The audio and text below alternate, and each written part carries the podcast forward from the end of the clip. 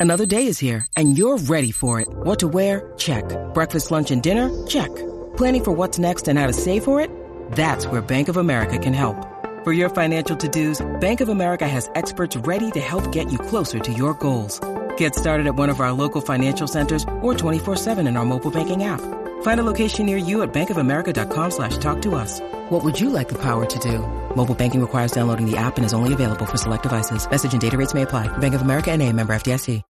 When you need mealtime inspiration, it's worth shopping Kroger, where you'll find over 30,000 mouthwatering choices that excite your inner foodie. And no matter what tasty choice you make, you'll enjoy our everyday low prices, plus extra ways to save, like digital coupons worth over $600 each week. You can also save up to $1 off per gallon at the pump with fuel points. More savings and more inspiring flavors make shopping Kroger worth it every time. Kroger, fresh for everyone. Fuel restrictions apply.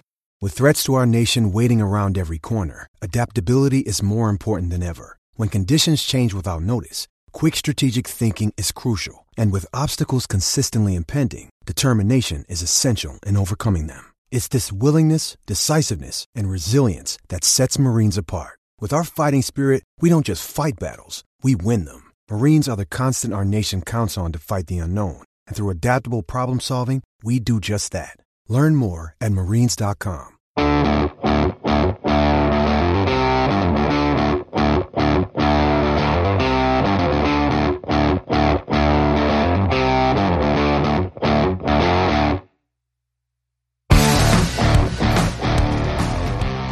Welcome, ladies and gentlemen, to another edition of the Hammer and Rails podcast, unranked edition. I am your host, Andrew Ledman. And I'm Casey Bart. Sound a lot like Eeyore there, and I'm not digging the vibe already. So hopefully this isn't an indication of where this podcast episode is going. Um, we are, of course, going to talk about the Purdue loss to Wisconsin. But before that, I, I wanted to talk about a couple other sports at the top. Uh, we are obviously we're we're big Purdue volleyball fans, but I wanted to mention that Purdue volleyball is in a bit of a skid right now. They've lost three of the last four. Um, they lost one to three to Ohio State. They beat uh, I'm sorry, number seven Ohio State. I want to make sure that's clear. Then they beat number 15 Penn State three to two. They lost to an unranked Michigan State two to three, and then just yesterday, uh, late night after the Purdue Wisconsin football game, they lost to number nine Nebraska uh, one to three. So, I mean that's a tough stretch of schedule um, for Purdue. It does open up quite a bit. We don't face another ranked team the rest of the season. Um, but still, or wait, I don't. We we have we must. This schedule just doesn't have numbers on them because we play we play Nebraska at the end of the year, but it doesn't have them ranked on here. So uh, who knows? This could be incorrect, but it looks like we might only face. looks like we might only face uh, one ranked opponent for the rest of the season. So um, hopefully that'll allow um, allow the team to regroup and get back in it. Um, they've obviously had some great wins on the season. They're still ranked very high, and um, I don't think their spot in the NCAA tournament is in jeopardy.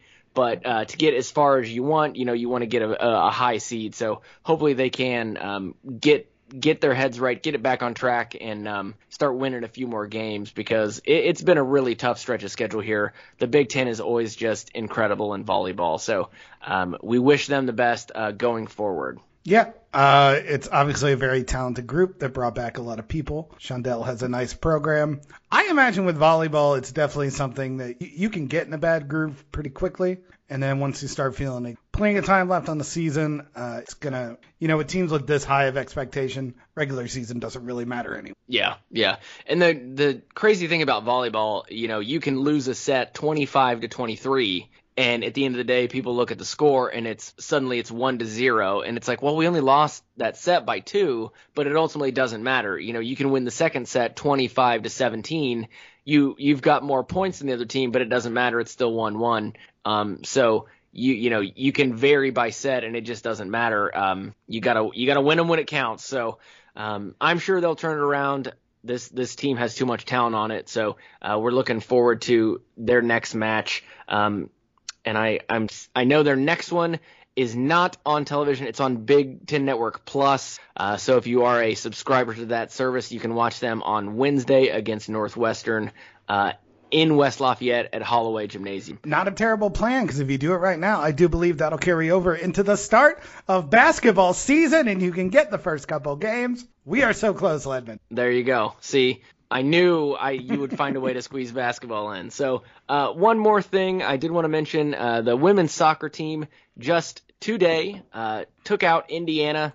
Uh, they won two to zero, so that means they walk away with the Golden Boot, which is the traveling trophy between the two schools. And uh, you know the soccer team is is playing great. They're 13 3 and 2 overall, 8 and 2 and sit at second place in the conference. So um, and they are nationally ranked. Um, so you know, kudos to them. They've really turned it around in recent years. I know when I when I was at Purdue, they had a you know a couple good players. Um, I believe that was when Lauren uh, Sesselmann was on the team who eventually wound up playing for the Canadian national team. Um, but you know she didn't have a lot of lot of folks around her, so the soccer team itself wasn't weren't world beaters. But right now they're sitting at second in the conference. They've only uh, they just finished. This was the end of the schedule, so they're gonna finish second, and then they head to the Big Ten tournament, which starts in one week. So uh, kudos to them on a great season, and we love anytime we can take down Indiana in any sport. Yeah, I did a big profile on Maddie Williams a couple years ago, who at this That's moment right. That's right. is probably the best uh, women's college soccer player at Purdue. Sounds like we might have a couple candidates on the team now, but pretty much since Drew Roth uh, took over that program, He skyrocketing up. Uh, Maddie Williams, she not only All-American, led the Big Ten tournament for the first time in a long time. So it is a program on the rise, and we love to Yeah, because it's strange in soccer. Not every team in the Big Ten qualifies for the Big Ten tournament, so you do have to qualify just to get there. So um, it's a good thing, obviously, that they're moving on to the Big Ten tournament, and then we'll just we'll kind of follow them and see what happens from there. So national uh, title. Yeah, obviously that's national title or bust, nothing else. We are a woman's sport. You know, if you look at the national titles, it's hard to argue. You know, it's well, you take out individuals because we've got all those divers on the men's side, but if you look at team team sports, I mean, it's absolutely uh, women's sports that are carrying us. So, I I miss women's basketball being great. oh, I know. I would happily have. Oh yeah, There's not much better than an elimination. I would disagree. I am not a huge soccer fan. My favorite form of soccer is Ted Lasso soccer, where I only get about two minutes of soccer um, Wow. in in in an episode that's you know 40 so minutes long, and I get nothing but the exciting parts. That's all I need. Not often do I say this, Ledman, but you disappoint me. Right Good. now. Yeah, I don't care. I don't care. Uh, I I I just don't like soccer.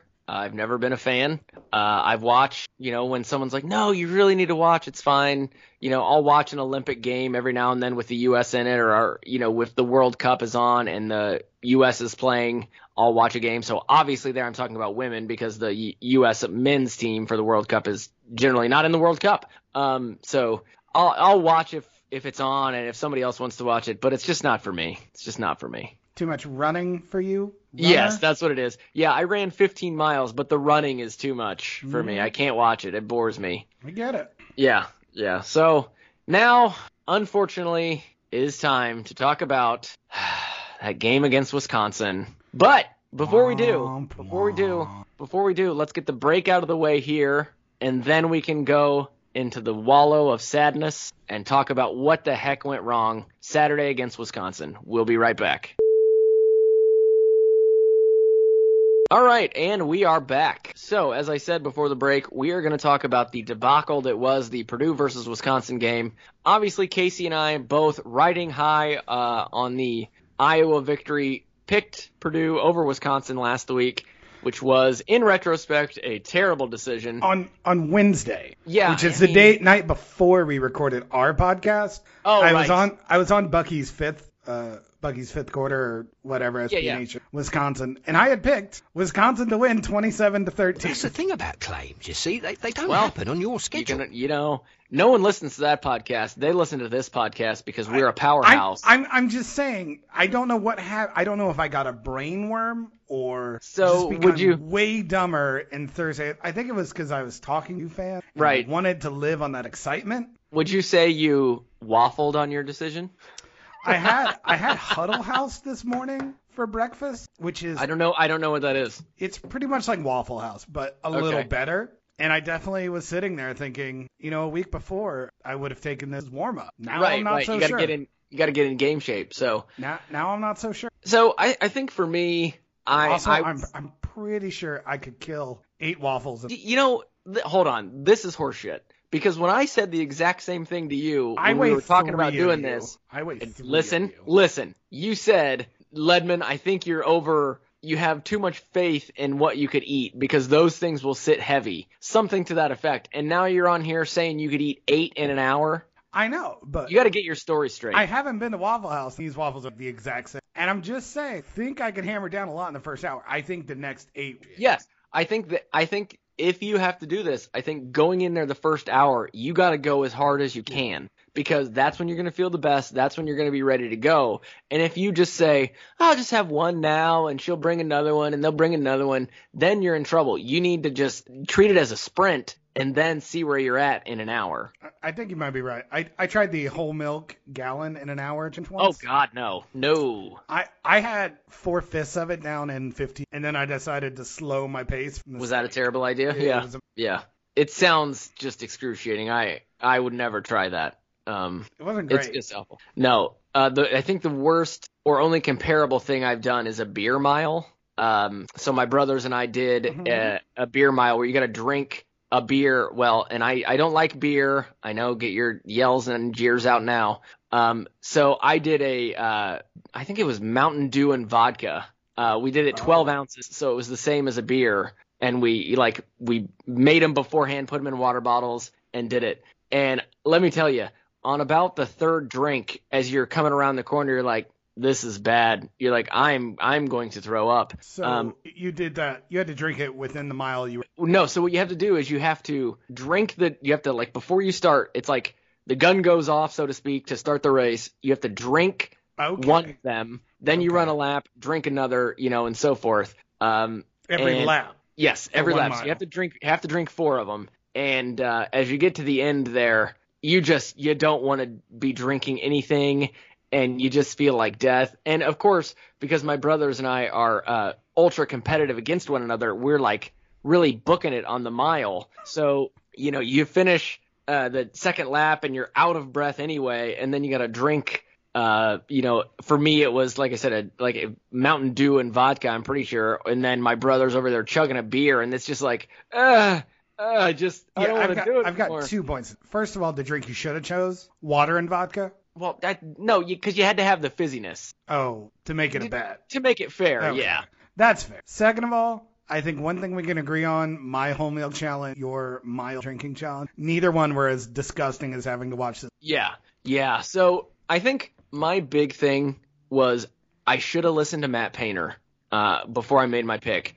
And what I mean by that is Huh? exactly what I mean by that is the the oft repeated quote from Matt Painter that that I love. And I, I put it in stories every now and then, and I put it on Twitter every now and then, and I should have remembered it and I should have listened. Uh, Painter always likes to say, you know, when you win, you're not as good as you think you are, and when you lose, you're not as bad as you think you are. So Purdue won against Iowa. Turns out they're not as good as we thought they were after that game. We should have known that. I mean, we're not idiots. We've seen them play other games, but the way they played against Iowa was they just put it all together, you know, for for four quarters. And we saw it and we said, "Hey, they're going to do this every time out from now on." But that was extremely unrealistic of us to think that.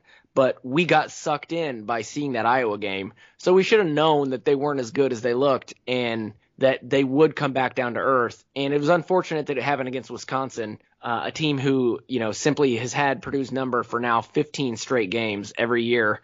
Um, we haven't beat them, you know, again since 2003. So it was just horrendous. Um, Casey, what were you feeling when you were watching this game other than just pure disgust? No, just that's it. all I felt for most this weekend. I it oftentimes rooting for a team feels like you're in a and I think most of us has been in a relation. You're with someone you you know you shouldn't, but there are these moment high you chase. You've had these perfect days or perfect nights. And that's what this is starting to feel like. The problem is every other day is a fucking nightmare.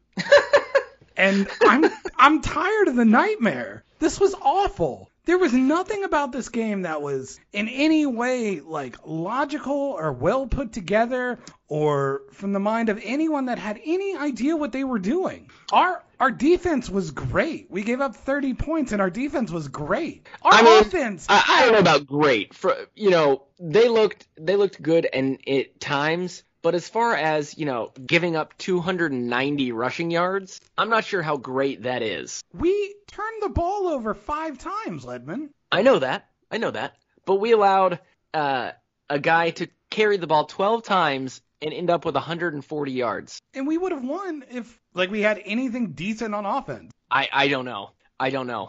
Um, because this offense, even when they've been good, you know, they, they only put up 40. I'm, granted, I know the Connecticut game is an aberration and we only played our players for about a half. We put up 49 against UConn and that was against a bunch of stiffs. Do you really think we were going to put up, you know, more than 30 against Wisconsin? No, I don't think Wisconsin would have put up 30 points if we had a competent offense. So your your argument then is basically if we don't turn the ball over five times, They don't three score 30. interceptions, two well, hold on, three interceptions, two fumbles. Ultimately, they the offen their offense has fewer opportunities and therefore they have fewer points. Yes, Wisconsin only had to throw the ball eight times. Yeah, Graham Mertz has eight passes. That's not because our defense played terrible. That's because our offense never threatened them once. yeah. He ha- Wisconsin had 52 passing yards the whole game, and they won handily. Aidan O'Connell had a higher QB rating than Graham Mertz. Yeah, and he threw three interceptions. Three. I I don't know. I, look, would we have won based off just our defense alone? I don't know. But you can't turn over the ball five times. And you can't continue to do the same thing over and over again. He had no clue.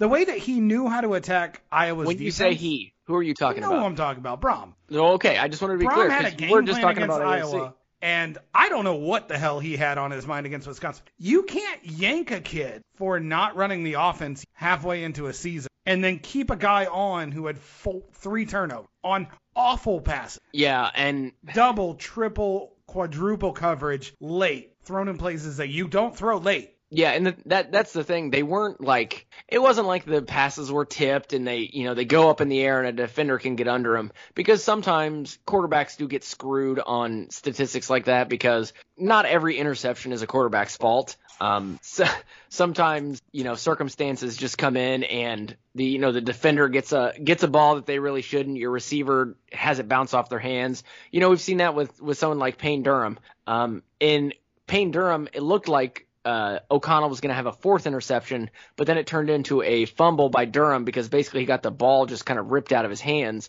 Um, but it, I just, I don't know what Brohm is doing with the quarterback position. He's been here now for five years, and he's not put together or you know coached up a quarterback that he can believe in, and he's not had a quarterback who he's just left out there to make his mistakes, to learn, to grow, to become a better football player. Um, you know, he he like you said, he yanked Plummer in the middle of the season because of reasons. I mean, he took him out of the Notre Dame game because he took some hits. Um, but yet he wouldn't take out O'Connell, who had thrown three interceptions. I don't fully understand what he's doing with the quarterback position, um, but whatever it is, it's it's not working. And this offense only mustered seven points because six of Purdue's points were from uh, George Karlaftis and uh, Jamal Brown. Jamal Brown caused the fumble, and uh, and then George Karlaftis ran it all the way back for a touchdown with Jamal Brown leading him uh, with some great blocking. Uh, Purdue then missed the subsequent extra point, but so uh, I mean this again is another another episode of the Purdue offense letting down the defense, um, scoring just seven points. Can I ask you a question, Ledman? I'm that's what I'm here for. Who did Coach Brohm and the football staff decide was their best quarterback at the start of the Uh, that would be Jack Plummer, one would assume, because they named him the starter, and they named him the starter, I believe, about a week and a half before the season started. So it wasn't even like the cloak and dagger stuff he's done in recent years, where he's like, "Well, we'll we'll see who starts on game day." Fo- follow up? Yes, So when he was in there, they ran a triple option offense like Army, correct? Purely running No. at quarterback. No, they Oh. did not. They ran a you know a typical Purdue offense where the majority of it was passing, Oh. uh, with with some play action and peppered in some run here and there. Strange. So two years ago, when Jack Plummer was also deemed the best quarterback start, they were running a triple option then. Uh, no, that is not correct Okay. either. Um, three years ago, when Eli Sindelar got hurt and Jack Plummer took over, they moved into a purely speed option offense. I'm I'm just gonna stop you, and I'm gonna just let you know that, uh, to my knowledge, uh, Purdue has never focused exclusively Oh. on any sort of of option offense. Oh, that's curious because Jack Plummer only ran the speed option for the first three quarters. Yeah, it made no sense. It, none at all. You were literally taking what is his opposed threat in this situation is that he can run and pass and making him purely one dimensional. Yeah, I mean there was there was no surprise for the Wisconsin defense when Jack Plummer came into the game. You knew he was going to run that option. And I mentioned this before we started recording, but it's worth repeating here. Um, I don't know how long they've they've been practicing this Jack Plummer runs the option sort of thing. Um, but the option isn't technically, I guess, a complicated offense. I mean, there are of course intricacies to it, and you can make it more complicated. But ultimately, if you're the quarterback and you're only doing a run option, you know, it's you either you run or if someone's going to hit you, you pitch the ball. And and it you know, it sounds easy the way I say it, but you have to be able to see what's in front of you and you have to be able to make that pitch and you have to be able to make it every time. Um, Plummer didn't really, if I'm recalling, he did not make any mistakes or any bad pitches, but to truly execute a good option offense, you really need to be crisp. You really need to know what you're doing. And I really don't think they had enough time to really truly institute a whole new type of offense in maybe two or three weeks if you assume that they were doing it uh, on the bye week to prepare for Iowa. Do you know what else you have to be? You have to be a really good running quarterback. Plummer is a good athlete, which is what's exciting about him being a quarterback that can throw. But he's not a lightning blur Lamar Jackson out. No, he's no, not not at all. Terrifying when he's running an option. He can't get to the second level. He maxes out as a five to seven yard runner when he's going around the edge because he doesn't have blazing speed. So the upside to a play of him with the read option with an offensive line that can't create running room anyway and a running back that's not going to bust open big is so limited. And it's a pretty high risk play because you're asking. I mean, we saw a fumble on an option because you have two guys that at the same time both have to be ready for the ball. Right. Right. And it just makes no theoretical sense. It no, makes no practical sense because the one thing that he should be is a dual threat on the field. But the way that he's been implemented makes him anything but because apparently Brown thinks he's unable to run an offense or pass anymore, even though he did it for the first three and a half games. Yeah, uh, there's a lot of folks on Twitter who want to say that the reason that Plummer is not in the game and the reason that AOC was put in and has has gone forward as a starting quarterback is that AOC has a stronger arm and that he will take the shots downfield and so on and so forth. And my counterpoint to that and my counter argument is that Plummer can do that. Plummer, you know, makes plenty of deep throws. He simply just doesn't do it all the time, and he doesn't throw the ball 95 miles an hour out of his arm, uh, like like AOC does for like a six yard out. Yeah, AOC throws harder. Plummer has a bigger arm. I, I don't know. I mean, I can't say that for sure. I'd have to go back and pay way more attention. Um, I, I think they both have capable arms. I don't think it's like it's not as if um, you know Plummer is is some caretaker quarterback No. who can't throw the ball. Yeah. And and that's the way that's the way so many folks online make it sound when they argue for AOC. It's as if Plummer just simply can't throw the ball and is only back there because of uh, I guess his athleticism over AOC. But um, either way, both of them can throw the football, and and that should be obvious to anyone. And another, I mean, if you want to get nuanced into it, what Wisconsin was doing was just dropping everyone back and just making it where if you're going to throw deep, you're throwing deep into three guys. Well, we yeah, I saw mean, how that worked. You know what you want when you have that? You want a guy who can get away from the rush and take what's given, which is exactly how Jack Plummer has played, which is exactly how you want to play when you have a pretty good defense and you have some guys out there that can make plays on their own Yeah. in a game like this. Yeah, um, you know, against a, a defense like Wisconsin, we should have known there wouldn't be, you know, drastic home run plays and, um, you know, one play drives, two play drives because Wisconsin is is stout, kind of all around um, on the defense, especially Chenal. My God, that guy was everywhere against mm-hmm. Purdue. Um, I mean, he was absolutely crushing us. So kudos to him. That guy's uh, gonna make some money pretty soon on Sunday. Um, but you know, we we have to understand that Wisconsin is a good defense, and apparently they have a smarter defensive coordinator than Iowa um, because they understood apparently because they understood that they needed to focus on taking David Bell out of the game. Um, David Bell, of course, you know he got his catches, um, but they weren't impactful. Uh, they weren't long. His longest was only 10 yards. He got six touches for 33 yards. And you have got to be thrilled with that if you're the Wisconsin defensive coordinator and if you're the Wisconsin um, defensive uh, backfield, because when you can shut down the best player on the opponent for only 33 yards, you have to feel pretty good that you're going to win that ball game. We knew this was going to be a a game where points were very valuable. It was two really good defenses. How did we start off the game, Ledman? Did we drive into territory to score again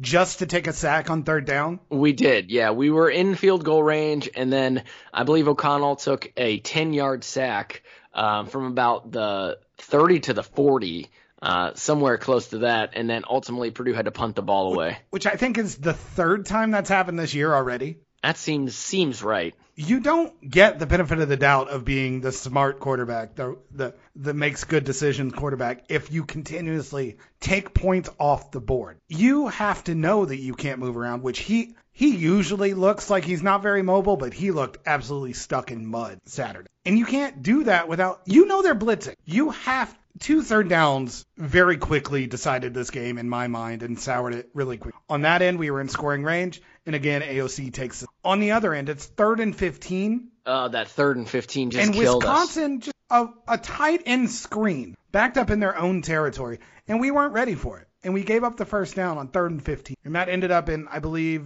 points for Wisconsin. Ed, you just can't do that. Yeah. You you they threw eight passes. One of them was a tight end screen for 15 of the 52 yards. Well, it was even more than the 50, it was even more than 15 yards, I think. I mean, it was yeah, it was like 18 or yeah. Yeah. It, it, those two things right away. It was just that was it. You can't make those kind of errors against a team you haven't beaten in 20 years. Yeah. It, so it must have been to Jake Ferguson, and it must have been 17 yards because 17 yards was the longest uh, reception of the game for Wisconsin. A tight um, end screen on yeah, third and, and 15. And obviously they needed 15 for the first, so uh, that had to have been what it was, 17 yards. But I mean, I don't know. I mean, Wisconsin has had Purdue's number since 2003 and it doesn't matter who is the coach for Purdue, who is the quarterback for Purdue. Um, Wisconsin always comes out. They've got their bowling ball of a running back. This year they had two who each went over 100 yards against Purdue, uh, over 140 actually.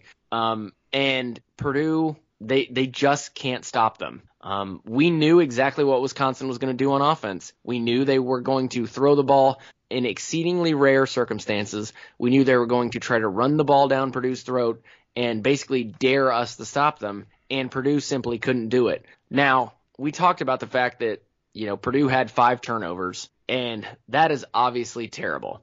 And when your offense has been averaging 13, 13, um, you know, 13 points in three of the last four games, and then can only muster seven against against this Wisconsin defense, you can't be giving the other team extra possessions and just ending yours with you know arm punts. So I I just it's a very disheartening game because it looked like you know maybe they'd finally found something in that game against Iowa and then they just they just lost it all against Wisconsin and I think a lot of the fan base was very excited um, about what this team could be, and were maybe trying to find a way to believe in Brohm and believe in the team. And that's why this game against Wisconsin was so important because perception amongst the fan base sells tickets. It it sells merchandise and it helps build it helps build a program because it builds buzz. And Purdue had been ranked for the first time, you know, in a number of years. And now you know the rankings came out today too. No surprise, Purdue's not among them, and why should we be? Yeah, um, I mean, you you said that very well. I, I think that's exactly it. And all Purdue fan base is a really weird sanctum of people. Most fan bases are annoying. IU's fan base, and for instance, is annoying in the way that they, you know, they write, uh, you know, letters to the editor about how they're going to go 28 and. Yes. If that happens, I'll go to Waffle House for 48 hours.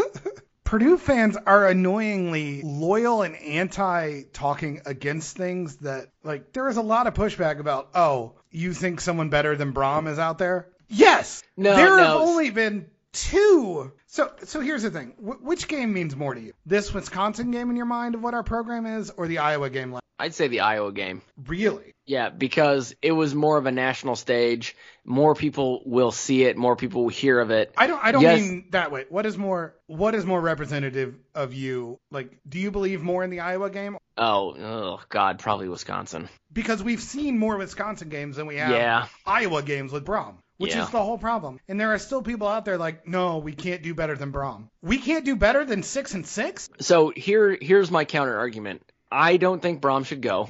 I'm, I think Brohm should stay. Um, because, well, there's a number of reasons, but one is Brohm did inherit an absolute abysmal football program from Darrell Hazell. You can't That was- discount. That was his best. Well, he turned it around. I don't know. You know, he. I don't remember which players were all Hazell and which players he got in at the last minute.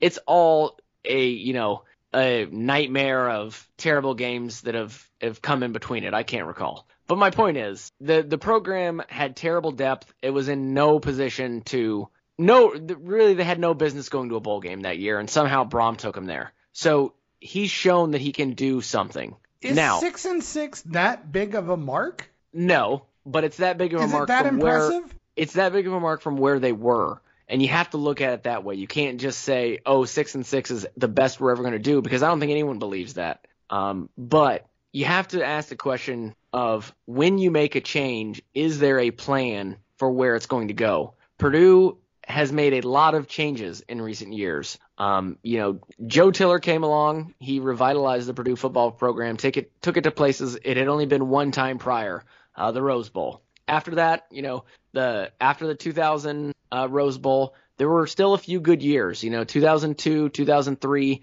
2004. Those were great years as well. Um, then it all really started to fall down. Um, once Hope came in, there was a little belief that maybe you know his his energy could revitalize the program and take it back to where it needed to be. That did not happen. Then Hazell was a complete change of pace. Uh, he was supposedly a great football mind. We had a search committee full of supposed great football minds who helped us hire him, and he was clearly a terrible mistake and further brought down the program. Now, Jeff Brohm is making a boatload of money. If Jeff Brohm was not making this much money, I don't think people would be calling for him to go at this point. I think with the expectations, with the money come the expectations, and Jeff Brohm does need to do better. I'm not arguing that he doesn't, but if you come out at the end of the season and fire Jeff Brohm, where do you go? Where do you go? I mean, there may be someone that's better out there. Uh, you know, there probably is. I, I'm not naive enough to say that Jeff Brohm's the best coach in, in college football, but is he the best coach you can bring into Purdue right now when you've already had so many coaches in the you know the last decade and a half? Is anybody going to want to come to Purdue? Who who can you get to come to Purdue and believe that they can turn the program around? If you make a bad hire, you could set the program back another decade. It's year five. Yeah, and wait, hey, it, it's year five, and I get that, but that is not that long. That means Five players- years. Hold No, on. listen, listen. What When- really listen. good coach has not turned their program entirely around in five years? when when you are in college football, when you start at a program, you recruit your guys in year one.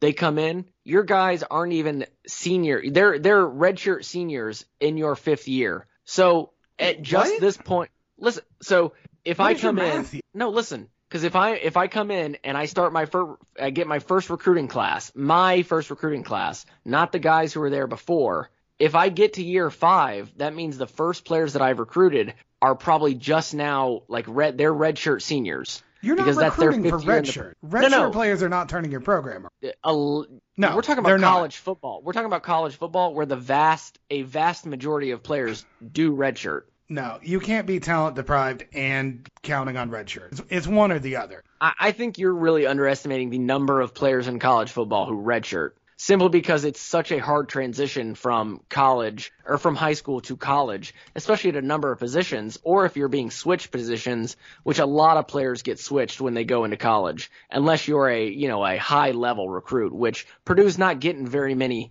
high level blue chip recruits, regardless of who the coach is. I mean, the whole point of bringing him on was Yeah.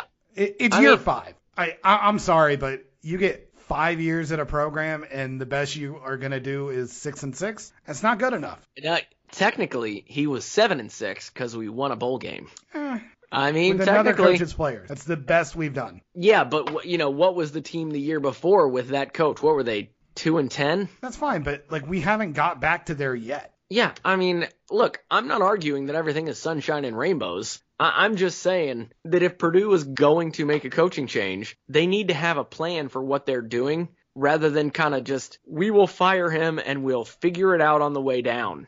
Um, you know, they have to have some semblance of a plan or some amount of money that they know they can spend, some maybe a young coordinator who's going to come in and, and make his bones at Purdue. I don't know but they would have to have a plan because just changing coaches every five years really can set your program back. You really have to you have to have patience uh, to some degree and not just throw everything away every four to five that years. That all sounds great. Sure, Thank that's you. easy to say. All of that is just platitudes and cliche. What about Brohm's tenure makes you feel good going for the next five? years? I mean, I think he's shown the ability to recruit certain positions and to find enough skill players that he can make a difference. I mean, he had Rondale Moore, he's got David Bell, um, George Karlaftis. These these are, and yes, I realize that's only three names, but those are guys who can come in, who can make a difference on day one, and can help you in recruiting and help you build and get new people. Um, Purdue's got two. Purdue has a four-star quarterback um, on the roster right now who is redshirting. They've got another four-star quarterback uh, coming in the next year. I don't know. You know, I'm not a recruiting guy. I don't know if either of those guys is going to come in and really turn this this program around. But the fact is, um, you, you've got to give him a chance. And I know you'll you'll say we've given him a chance with five years, but turning a program around is hard. It's hard work. Not everybody's going to come in like Joe Tiller um, and throw a completely crazy offense out there and really shock the country. And I just think we've we've invested a lot in Jeff Brohm, and now we need to see if it can pay off. Has has a single quarterback improved under Jeff Brohm? I'd rather not answer that question. Yeah, Aidan O'Connell's probably improved. I'll tell you that. After last week, you think he's improved over his first season with us? Well, I mean, he was a walk-on, so I'd I'd have He was think- really good his first season with us as a walk-on. Yeah, but was he? I don't remember his turnover ratio. Uh, not like this. Yeah, it's not been great. Hey, look, look. You're making it sound like I'm arguing he's the second coming of Joe Tiller. I'm not. All I'm saying is just just like you were saying, it's very easy for me to talk about, you know, give him time and it's all platitudes. It's very easy to sit here and say we need to fire the guy. You know, it's very easy to just call for heads and not have a plan. So You're In assuming I don't have a plan. yeah, well, You're assuming you- that firing him me means finish. there's no plan. let me finish. In your world, assuming the the season goes terribly from here on out, you fire him. What are you doing? I'm giving Mark Hagen the key. See, you only said that because I suggested it in the group chat. No, I said give the def. What are you talking about? I just couldn't remember his first name. no, you couldn't remember his last name. I know. Whatever. I know. No, I, I think every player that's been at Purdue that played underneath him has loved him. I think our defense has made amazing strides this year. I'm going to say give it to him. He's a Purdue guy. He knows Purdue. We are a weird place to be a coach at. We are a weird place to have success at. And he understands that. And he's made our defense better. And Brohm hasn't made our offense any better. Yeah, it's hard. I mean, we it's hard to argue quarterback that. university that our quarterbacks are talented and not getting any better from the day they step on field the day they step off. Look, I I don't think that's a terrible plan. I'll grant you. Um, you are right that everybody who seems to have played under Hagen or who's been recruited by Hagen seems to love the guy. Um, I am unsure of why he's not had a head coaching gig. He's always been a, a coordinator and a position coach here or there. Um, maybe it's just not something he wants. Maybe it's just one of those things where he's like an old guy now at this point in the in the coaching, you know, uh, terms. So maybe he's just not looked at in that way. But I mean, he he is certainly a guy that Purdue could do a lot worse than. So I don't know. I, I'm not sure why um, he's never really been given that opportunity. I don't either. Uh, I've just, I let one week of delirious happiness. The Iowa game. We've had two really good wins in the last three years, and that is carrying every inch of weight for this program under Brohm. That and a six and six bowl campaign. Yeah, I mean, look, I I just think that every time you make a change, there's an inherent risk involved because you can make the wrong hire. the risk is you might pay a crap ton of money for someone named Coach Brown. Yeah, and there is always that opportunity, uh, uh, possibility as well. But I, I don't think I want to see how this season plays out before I make any judgment on what we should do with the coaching position. Right now, I am inclined to give him more time. Uh, one reason, again, that we've talked about in the past is the number of retirements to the offensive line that we saw in the offseason. I think if we didn't see that, I think the offense would look a lot better. Um, I think there were were there three or maybe even four guys that were expected to contribute, and then suddenly they're gone. And we are not in Alabama where we can just sustain losses like that to one position group. And I think if According to those Twitter, guys, we've known about that since June. Right. Um, but I think I think those losses hit heavy, and I would like to see what can happen. You know, when and I want to see what happens in the offseason with the transfer portal and what Brohm can bring in. Uh, I want him to be able to sell Purdue, and I think you know with some of the stars that we have on this team, like Karlaftis and Bell, uh, and last year Rondale Moore, I think we can kind of have a little bit more to sell, and I think we can bring in some guys to fill in some gaps uh, for next season. That that's my hope. I don't trust him in game, and So you- I, I I think that just that lowers your ceiling of what you could be. Yeah. I think he can get up for a game. He, he said something about he was tired Yeah, he said he was like mentally exhausted. I, from one game after a bye week. I don't have the exact quote in front of me. is this guy? Yeah, he said it. It was like it took a lot out of him from the Iowa game. What does that mean? Yeah, that's that's not a good look for sure. Um, what? what? He's not so- up to being a coach then. Yeah, I mean you got to be able to do it. You know, twelve times a season, my guy. That, is just. Could you imagine that? No, That's your yeah. job. He's Yeah, not out there on the field. If if I if I only have to like do like submitted work. 12 times a year and I go into my boss and I'm like I just didn't I couldn't do it today. I'm drained. Yeah. Buddy, I'm Like, drained. but like you had a week to prepare for this. Yeah, I just I couldn't do it today. Uh, it's not good. Yeah, It does no, not. You signed good. up for this job. Yeah. Like you're. I can't imagine. Like I played a lot of Madden games. Could you imagine if that took energy out of me? Selecting a halfback screen on second and seven. I mean, I think it might be a little different when it's real. Uh, but that's just me. Maybe we'll have to ask Kyle. I just. That's just. Yeah, it was that was not a good look. Not a good look for sure. Um, but I mean, I think we've really gone on a little bit too long here about this. But needless to say, Let's go. yeah, yeah. Needless to say, we we were not happy with the Wisconsin game. We obviously wished it could have gone differently, but it's just it seems to happen every every time Purdue beats a, a big name opponent. We have a letdown game the next week. Um, Purdue travels, I think travels to uh, Nebraska next. We're a seven point underdog. Uh, just came out today, so I mean that that seems about right. That seems fair. Uh, we just have to we just have to hope that we can put together a competent offensive game plan against the Huskers and and kind of get this train back on the track. So I, I don't have anything else about this uh, abomination of a game. Uh, do you, Casey? Nope. Okay. Well, I take that back. I have one more thing. I'm tired. So I know I'm tired. Well, I'm exhausted. I, I had to do this last week against Iowa. So, um, you know, there's a there's apparently an expression over in the UK which I learned of via Ted Lasso. Uh, it's the hope that kills you, and I, I have to say this game was so much worse to watch because I had hope. Because that Iowa game made me believe in Brohm, made me believe in this team again, and so I was watching it with expectations. I was watching it hoping that they could do better.